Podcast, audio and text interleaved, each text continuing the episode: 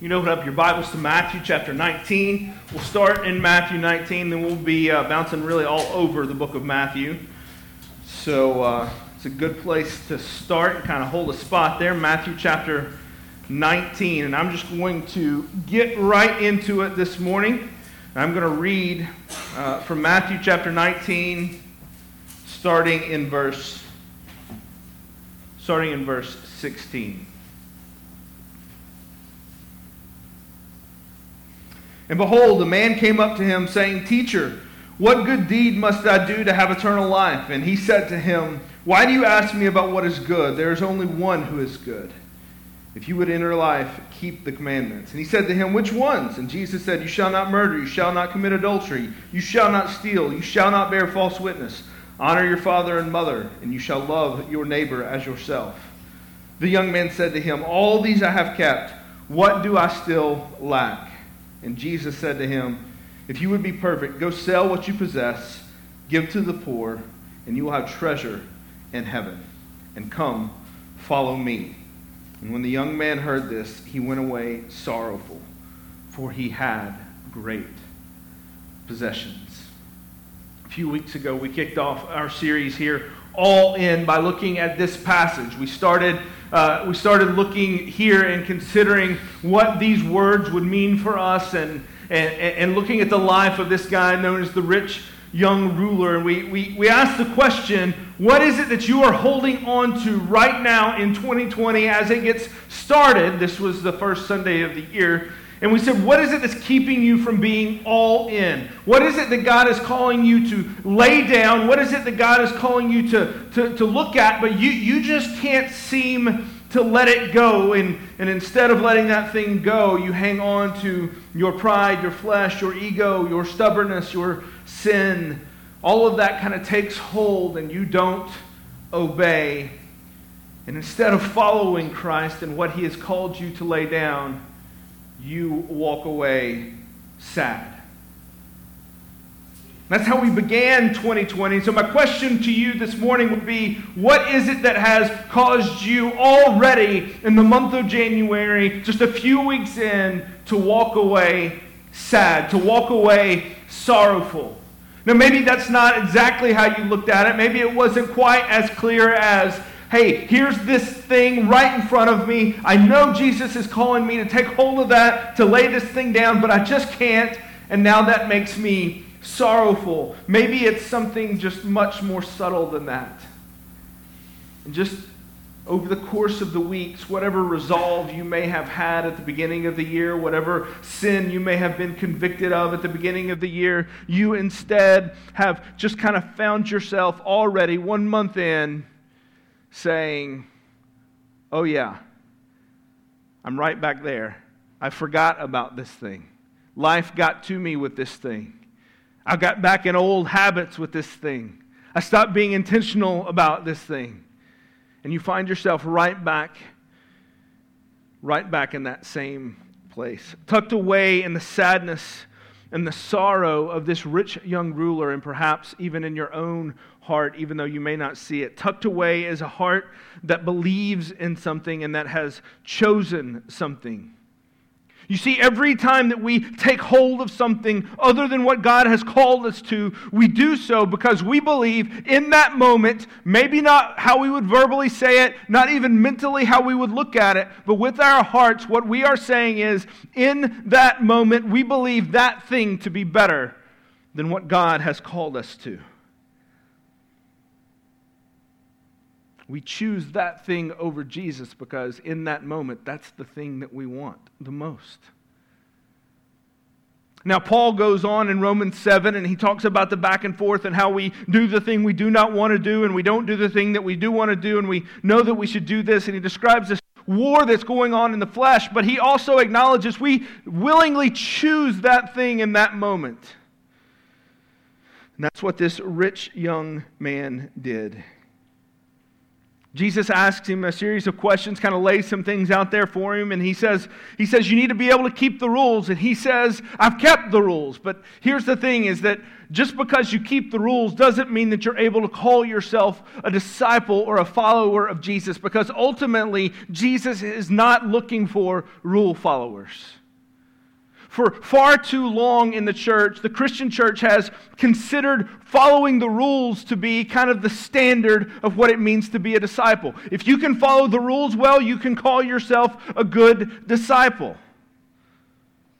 When we say here at Providence that we want to make, grow, and unleash disciples, we are not simply trying to create rule followers because that in and of itself is not a disciple. You see, if it were, then Jesus would have gone around the Gospels and he would have been commending and celebrating the Pharisees because they were the ultimate rule followers. If you know your Bible, if you've read through the, the Gospels, what you know is that at every turn, Jesus doesn't commend the Pharisees. At every turn, he condemns them. He comes, comes to them and he says that you guys have gotten it all wrong. You follow the rules well. You do a great job following the rules. But the rules are not there just to be followed. That's not the heart that Jesus is looking for. Jesus said these ultimate rule followers were not disciples. And in fact, what he said is that they were whitewashed tombs, that they were a brood of vipers, they were devils of hell. Rule followers are not disciples.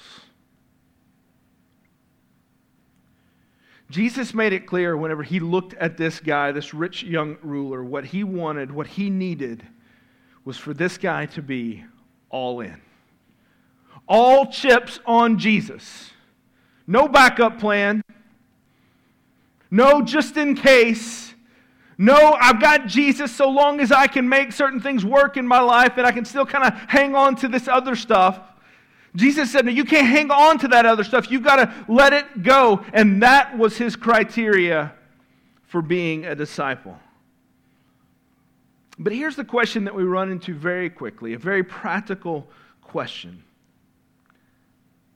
Because whenever I say you got to be all in, I think what comes to our mind most of the time, what comes to my mind most of the time, even knowing this passage about the rich young ruler, what comes to my mind is I know what it looks like to be all in.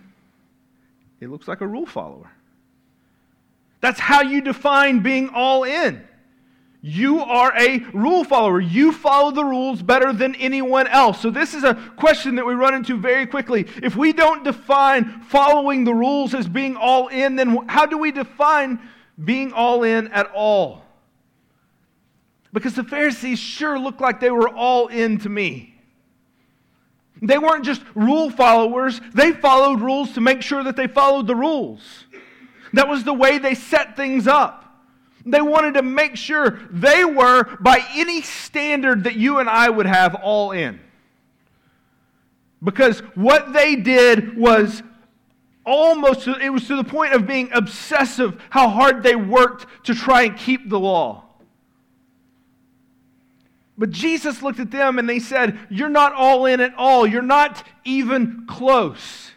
In fact, you're the exact opposite of what I want in a disciple. So you say, well, wait a minute. Does that mean that it just doesn't matter? We do whatever we want? What, what, do, do we just have to give away our money? That's what he's called this rich young ruler to. What does it look like to be all in? How do we define this? If you go throughout the book of Matthew, what you'll find is little, little hints and clues, little places where Jesus makes it kind of clear. He says, and, and he gives us a picture of what it means to be all in. And you don't define it by just following the rules, you define it in a few other ways. And so, what I want to do this morning, you could pick out a lot of different passages out of the Gospels. You could pick out a lot if you even stuck to the book of Matthew. But I want to look at three passages for us very quickly this morning. I want to look at three passages that will be kind of our framework for what it looks like to be all in, or in another way, you want to say this, what it looks like to be a disciple. Three passages that will give us the framework for what it means to be a disciple. I want you to turn over to Matthew chapter 6 for me. So just flip back a few chapters if you got your Bible. Matthew chapter 6. Jesus is in the middle here in Matthew chapter 6 of the Sermon on the Mount. He's laying out the rules, if you will. He's going over the law and he's explaining why the Pharisees, in all their effort, in all of their diligence in trying to keep the law, they've completely missed the point. He's going over how, despite their best external efforts, the Pharisees have missed the heart of the law, which is more about internal realities. Their external adherence may have been pristine, but their internal in, their internal realities were filthy. And so Jesus lays out this new application to the law that had been missed by the Pharisees, and, and he gives us guidance for what it looks like to be a disciple. And we could go all the way through, and it would help us if we went all the way through the Sermon on the Mount, but we don't have time for that this morning. So I just want to focus in on one little passage here that I think gives us a good summary that you could kind of you could kind of use as a jumping point for the rest of the rest of the Sermon on the Mount. Matthew chapter 6, verse 19. Jesus, in the middle of this sermon, says, Do not lay up for yourselves treasures on earth where moth and rust destroy and where thieves break in and steal. But lay up for yourselves treasures in heaven where neither moth nor rust destroys and where thieves do not break in and steal. For where your treasure is, there your heart will be also.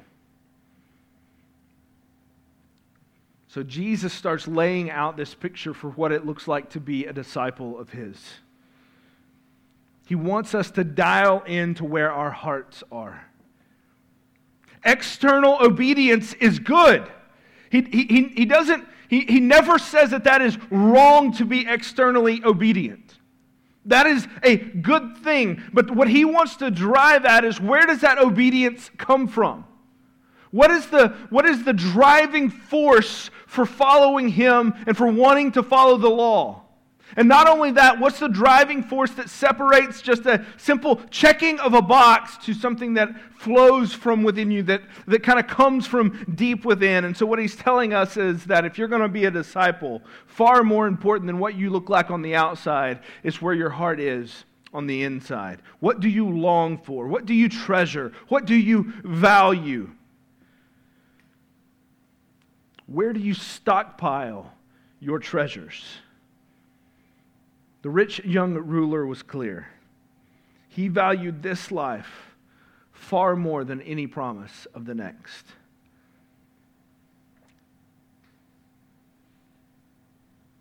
He could not fathom, he could not picture a life in which he willingly gave up things here in order to take hold of things there. This life was where he found his treasures. This moment is where he found his heart and where he put his heart. He was focused on the stockpiling of things for this world. And that is where he failed. A disciple is one that is all in, but he's not just one that's all in on this world. He's one who is all in on another world entirely. He's not one who is just all in on this temporary life. He is all in on a life to come.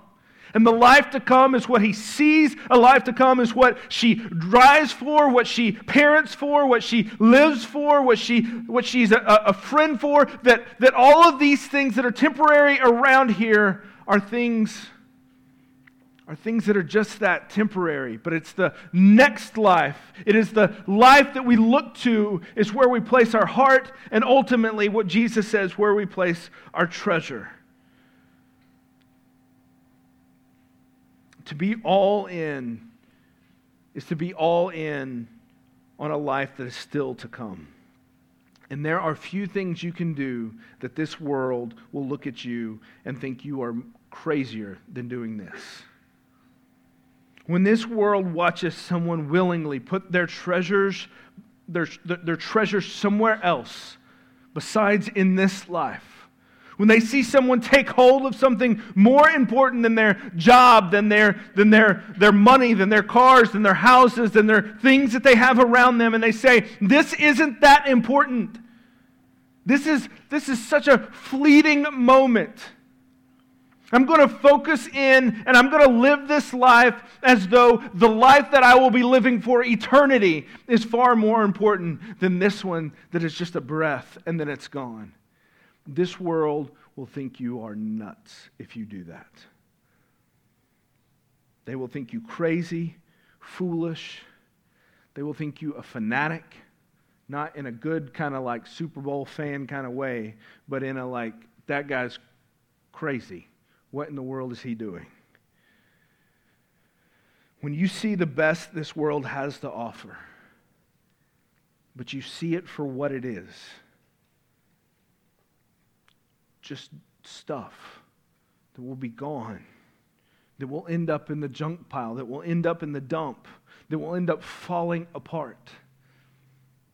You, you know what's crazy? Somebody's going to win this game today, and they're going to get a, a ring that is nuts. Like, it's funny, you go back and you look at like the old Super Bowl rings, and it's like, Class rings are nicer now.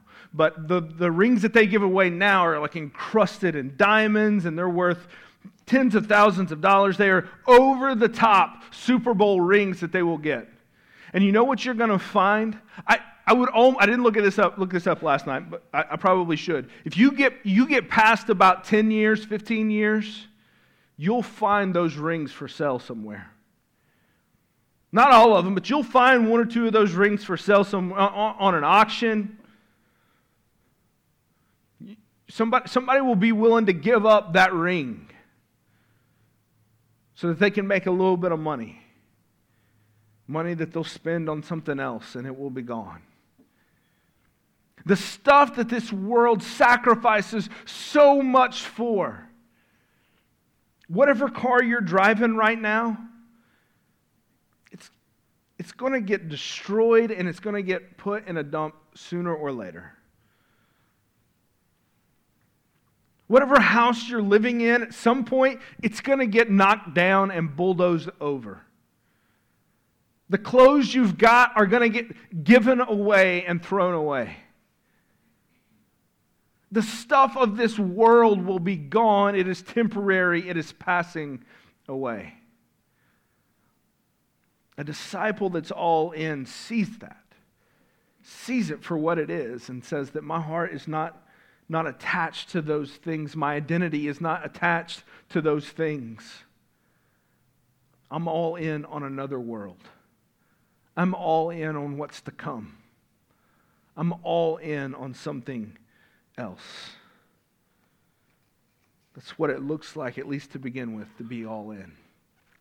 Turn over to Matthew chapter 13. Matthew chapter 13, Jesus is in the middle of telling a string of parables to his, uh, to his followers, to his, his, uh, his guys that are behind him, his disciples that are listening to him. He's telling the string of parables to try to communicate what it means to, to follow him and to, uh, to, to be all in, really. He's telling a string of parables, and he's got one in there. It's, it's Matthew chapter 13, verse 44. It's one verse Full parable, one verse. He says, The kingdom of heaven is like a treasure hidden in a field, which a man found and covered up. Then, in his joy, he goes and sells all that he has and buys that field. That's the whole parable. That's the whole thing. The kingdom of heaven is like a treasure hidden in a field, which a man found and covered up. Then, in his joy, he goes and sells all that he has and he buys that field. Now, this little parable, we could look at it in a lot of different ways, but it, it covers much of the same idea of what we just read about sacrificing things that you have now for something greater. It's about where we find our treasure, but it's not just about where we find our treasure, it's about more than that. We can underscore everything that we just said through this parable, but we can say more, and it drives the point home just a little bit further. This parable is a story about a guy that's just walking around Beverly Hillbilly style. He finds something worth all kinds of money and he says, I don't care what it takes. I've got to have this piece of property because this piece of property has something in it that, that, is, that is worth far more than anyone else knows.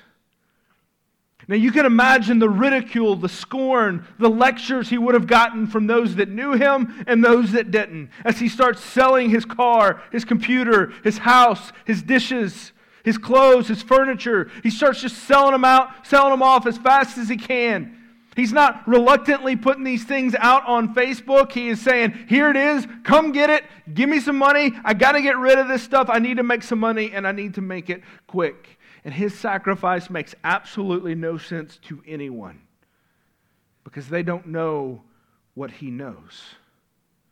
They think he's lost his mind. And from the outside, that's exactly what it looks like like he's lost his mind. But it only looks like that because they don't know all that he knows. And that's one of the points of this parable. This man finds this treasure and he knows something that no one else does. He is quick to sell all he has, an absolutely unreasonable thing as it looks to everyone else. But he is quick to sell it because he knows with absolute certainty that it is completely reasonable, that it is absolutely the right thing for him to do. It's the only course of action that makes sense. And, and if the others knew what he knew, they would agree. They would be on board. They would say, Oh, yeah, that's exactly what you should have been doing. I didn't see that. I didn't know that. I didn't know that part of the story. But they don't see that. And so, what it looks like to them is that he is gone crazy. He is foolish. But he is so convinced of what he knows that he is more than willing to be completely unreasonable, to look like a complete fool. Furthermore, there's a word here that I think gets completely overlooked in this one verse parable. It says that this man went to sell everything he owned in order to, to purchase this field, but he did so in full, complete, unhindered joy. He sold it all with joy. Do you see that? Have you just read over that word before? Have you seen that there? He sold it with joy. This just makes me smile to read it. This is not a tearful, regrettable, oh man, I hate to see it go. I really love that car. I really, I hate to see it go, man. That was such a, that was such a great house. I mean, I hate to see it go. I, I worked so hard to get that computer, to get that cell phone, to get that whatever. Man, he's not sad to see any of it go because he knows what he's got coming back is worth far more. And so he has got full joy as he does this. This guy isn't like regrettably putting this on Facebook and saying, Look, you got to give me full price for this because I don't really want to sell it in the first place. No, this guy is on Facebook Live and he's like, Come and get it. Yard sale galore. He's promoting it, he's putting it out there. He is fired up to sell this stuff. He has joy in his heart because he knows and he is convinced of what's about to happen. This too is part of what it looks like to be a disciple that's all in. Friends, Christians that aren't full of joy are people that should question if they are really disciples at all. That is not a popular thing to say. But joy is a marker of a disciple. Now, we all show this differently. I'm not saying you got to come in here doing cartwheels and like going crazy and bouncing off the wall. Some people are smiley and outgoing, others are reserved and measured. But the question still comes is your life marked by a spirit of joy? Or do you spend your days comparing your life to others, bitter that you don't have all the things that they have that are just going to be gone soon enough anyway? Comparing your treasure in this life to the others around you. Sad because you don't have as much. Do you spend your life looking to pick a fight with somebody for whatever reason? Whether you call yourself some kind of a, a you know, a, a, a, political watchdog and you're looking to, to, to, fight some political fight with somebody. Or, or you consider yourself to be a, a, a theological, you know, you kind of kind of guardian and you're looking to pick a, a theological fight with somebody. Or maybe you're just looking to pick a fight with your wife. Maybe you're just looking for your kids to, to mess up so that you can get on them. And you can tell them how, how much they mess up all the time. Do your kids think that you're marked by joy? Does your spouse think that you're marked by joy?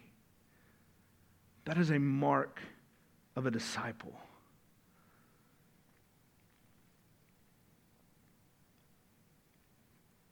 Build your relationships the ones with your family, the ones with your friends, the, the ones with an outside world that is watching. Build them with a spirit of joy and see if that doesn't make people kind of wonder what's going on with you. And furthermore, and maybe more directly to the point of the parable, when God, when God calls you to forsake something, to walk away from something, to let something go, to give something up, whenever God calls you to do that, Go back to the first Sunday of the year. What was that thing that you felt like God was convicting you of? What's that thing you've been thinking about for the last month or that God has brought to you and He has said, You've got to lay this down. You've got to give this up. You've got to be better about this. This is sin for you to continue in this direction doing this thing. Maybe it is how you treat your wife. Maybe it is how you treat your kids. And maybe it's a thousand other things. But what's that thing that God is calling you to give it up and to say, Walk away from that? Whatever that is, He's not calling you to a place where you pout and you say, Woe is me. God has taken all good things from me. God is taking all these things that I enjoy away from me. Woe is me. He may be calling you to sacrifice, but that sacrifice is a sacrifice towards joy. Why? Because you know, just like this guy, for absolute certain you have faith that it is worth it. You have full faith that whatever God has called you to do, to let go of, you can do this and you can know that it is for your good, for your joy, and for His glory. I don't promise that it will be easy. I don't promise that it will be, it'll be simple. It wouldn't, it wouldn't have been easy for this rich young ruler to give things up. But man, the joy that comes with it because you know what's going to come back to you. That's the picture of this parable. I've got one more passage for us to look at that I think will even set things up in starker terms. Matthew chapter 16. A couple more chapters over. Matthew chapter 16.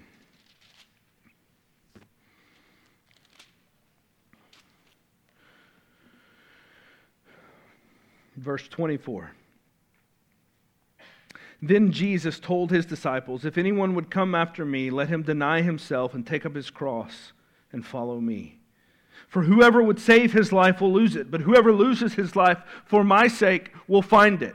For what will it profit a man if he gains the whole world and forfeits his soul? Or what shall a man give in return for his soul? Jesus gives us one more picture of what it means to be all in. And this picture is not a pretty picture.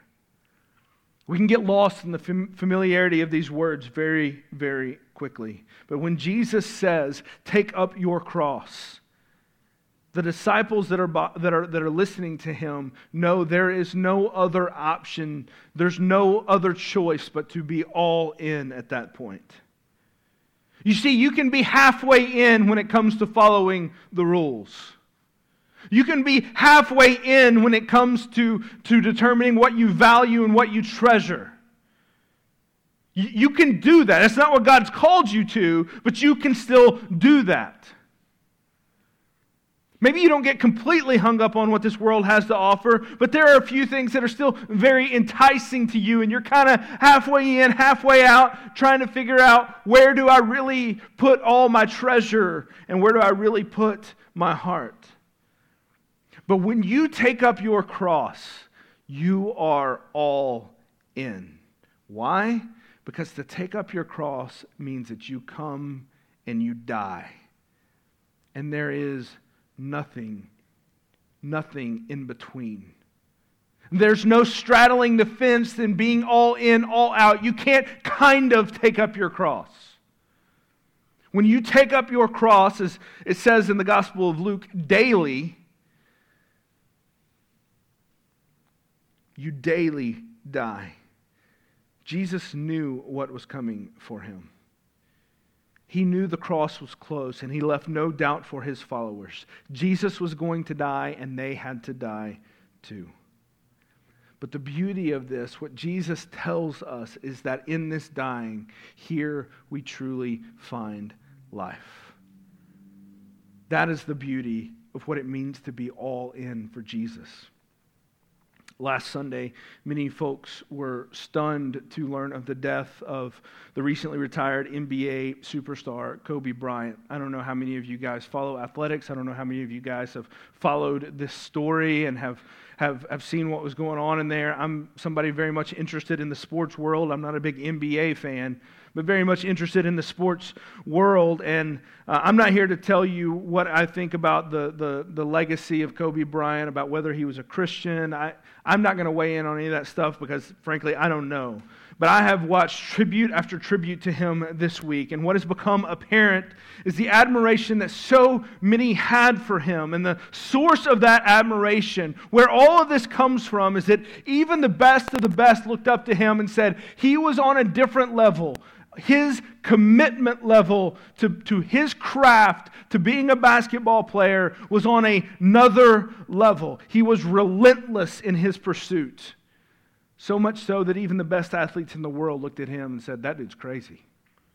That dude is absolutely crazy. He pursued everything with abandon. His intensity and his commitment was legendary. Today, February 2nd is 173 days away from the start of the 2020 Olympic Games.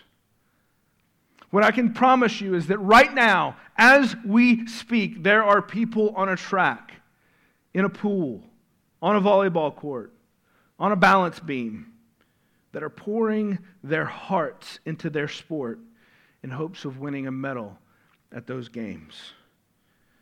They have spent their entire lives preparing for that two weeks that's about to come this summer. They've cried, they've bled, they've pushed themselves to exhaustion. They've sacrificed their social lives, their families' lives, their own lives, and they've done it to stand on a podium and to be able to say they were an Olympian and they won a medal. And we will celebrate these people as they lay it all on the line for their shot at this medal. We will celebrate. We will be exhilarated. Many of us will cry as we watch, and the national anthem begins to play, and their tears begin to roll down their eyes, and their families start to cry as they watch and they celebrate this moment of triumph. We will celebrate them, and we are right to do so. They have earned the celebration. In just a few hours, the Super Bowl will kick off, and the Chiefs and the 49ers will go at it, and the whole world will watch to see who will be able to claim NFL supremacy. These men will throw their bodies into one another with absolute abandon. They will endure pain, suffering, exhaustion, sprains, breaks, and all kinds of other things. They will draw on years of practice and repetition and drills and running and endurance and all these things that they have spent their lives preparing preparing for, and it has prepared them for this singular moment. They will do so at great danger to themselves and to their competitors. And we will watch and we will be fans cheering on for our teams and for players that we love, and we will celebrate and we will hail the victors for their achievement in August, UT football will kick off their fall practice and they will begin a new, a new season. And many of us will look on with great anticipation to figure out how things are going to go. They will practice, they will drill, they will run, they will study in order to prepare their minds and their bodies for football games that we will be far too heavily invested in. And we will look and we will watch and we will celebrate and we will cheer and for each of these guys, as the season starts, they will run out of a locker room in Neyland Stadium and they will run out and they will smack a sign on their way out. And that sign says, I will give my all for Tennessee today. And each of us at fans will fully expect nothing less from every one of those college kids. And if those college kids don't give their all for Tennessee as, they, as though they owed something to me as a Tennessee fan, if they don't give their all for Tennessee, we will, we will call them out. We will post, make social media posts about them. We will talk about the coaches and how the coaches aren't making sure that they get everything out of these players. We will demand it, and the coaches will demand it. I know these are all sports references that I'm describing, but there's a common thread here. These people, from Kobe Bryant, the Olympians, the Super Bowl uh, competitors today, the college football players, the Tennessee Vols, these people are giving their lives toward the pursuit of an athletic achievement. And why do we celebrate the gold medal winning athlete? Why do we celebrate this NBA player's relentless mindset? Why do we celebrate whenever a football player will give his all for his university? Why will we celebrate these winning Super Bowl teams today? Because deep down, we know how hard it is to truly give our all. Because we know that most people don't do that because we know that we don't do that. Now, they're doing it for athletics. It's not to say you can't give your all for multiple things. But these guys are doing it for athletics. But what we know is that it's almost impossible to meet somebody who's truly all in on something almost all of us in here, we know that we are half hearted people that pursue things at our own whim, at our own pace, when it's convenient to us. We do it in the name of this thing we call balance. And we say that what we want, we want to be, we want to be balanced people. I'm just trying to find this place of balance. You know, life has gotten crazy for me and I just can't find balance. This is we talk we talk this way, right? You, you guys have said that. I've said that plenty of times. I, can't, I just can't seem to find balance. I, I, I'm, I'm, I'm caught up in this other stuff and I'm neglecting this other stuff. I just can't find any kind of balance. And we say things like that. And what we mean by that is that, that we don't want to go too crazy on one thing, too caught up in one thing. And we hedge our bets. We spread our eggs over many baskets. And we kind of halfway commit to all kinds of different things. But the older I get and the more I look at the words of Jesus, the more convinced I am that the idea of balance is both unbiblical and just an excuse for us to be mediocre. It's a cover up to keep ourselves from looking unreasonable to a watching world. The idea of having balance is nothing more than an excuse for not going all in, for saving face and embarrassment, for going crazy over something, for easing our guilt over the nagging feeling that we should be doing more than we are. I want you to hear me carefully this morning. Don't be a balanced person. Don't seek balance in your life. But choose wisely on the things that you go all in for. As much as we will celebrate athletic achievement and gold medals, those things will one day turn to dust. Before the confetti is done falling tonight, if you watch ESPN, they will be talking about who they are picking to win it next year.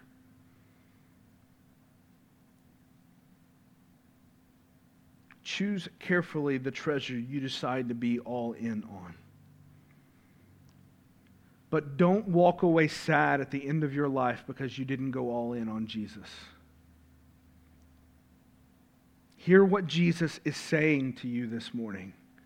Unmistakable, clear as day. Come and die. Come and die. Come and die. And in that dying, truly live. That's not a call to balance. That is a call to being all in. Don't miss out on all that has, that God has for your life in the name of being balanced and avoiding extremes. Be extreme, all in for Jesus. As Paul says in 1 Corinthians, if we're going to be out of our mind, if we're going to be crazy, let us be out of our mind for Christ. Come and die. My heart in this series is that when we get to December 31st of 2020, that you would not walk away with sorrow as you consider what this year has been. My heart is that as we go throughout this year, that you would finally say, I am all in.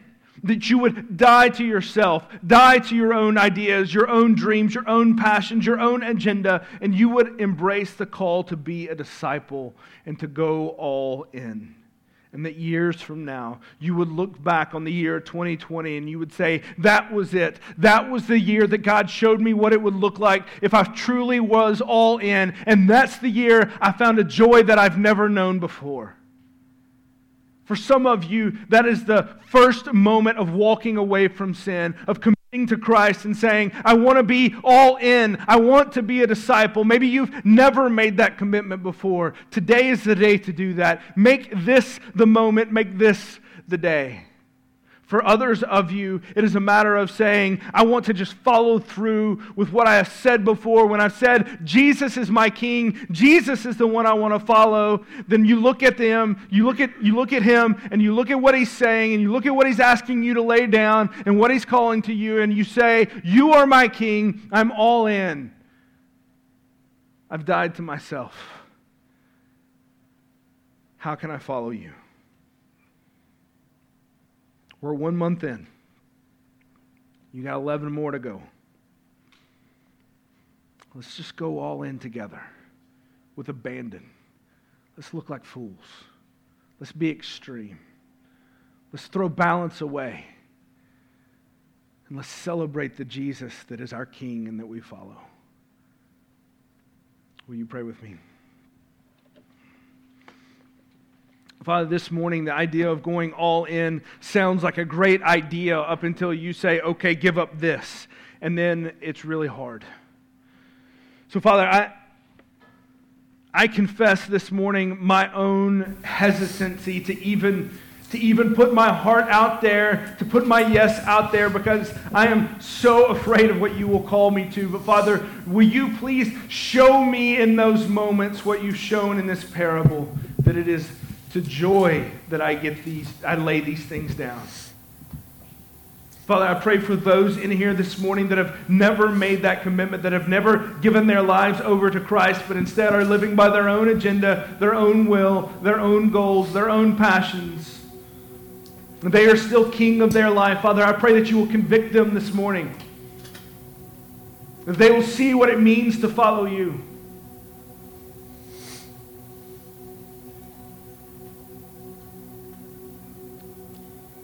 Father, for me personally, and I think for many in this room, I plead for grace. For all the times that I have said I'm all in and then I have failed miserably to back that up. Father, I plead for grace. The blood of the cross. I plead for grace on this day to be able to take up my own cross to deny myself, to follow, to follow Jesus. And I pray for forgiveness for all the times that I have failed and all the times I will continue to fail. And I thank you that that grace is here for us. Father, we know we cannot do this alone. We humbly come before you and ask that you would give us the strength to do it. It's in Christ's name we pray.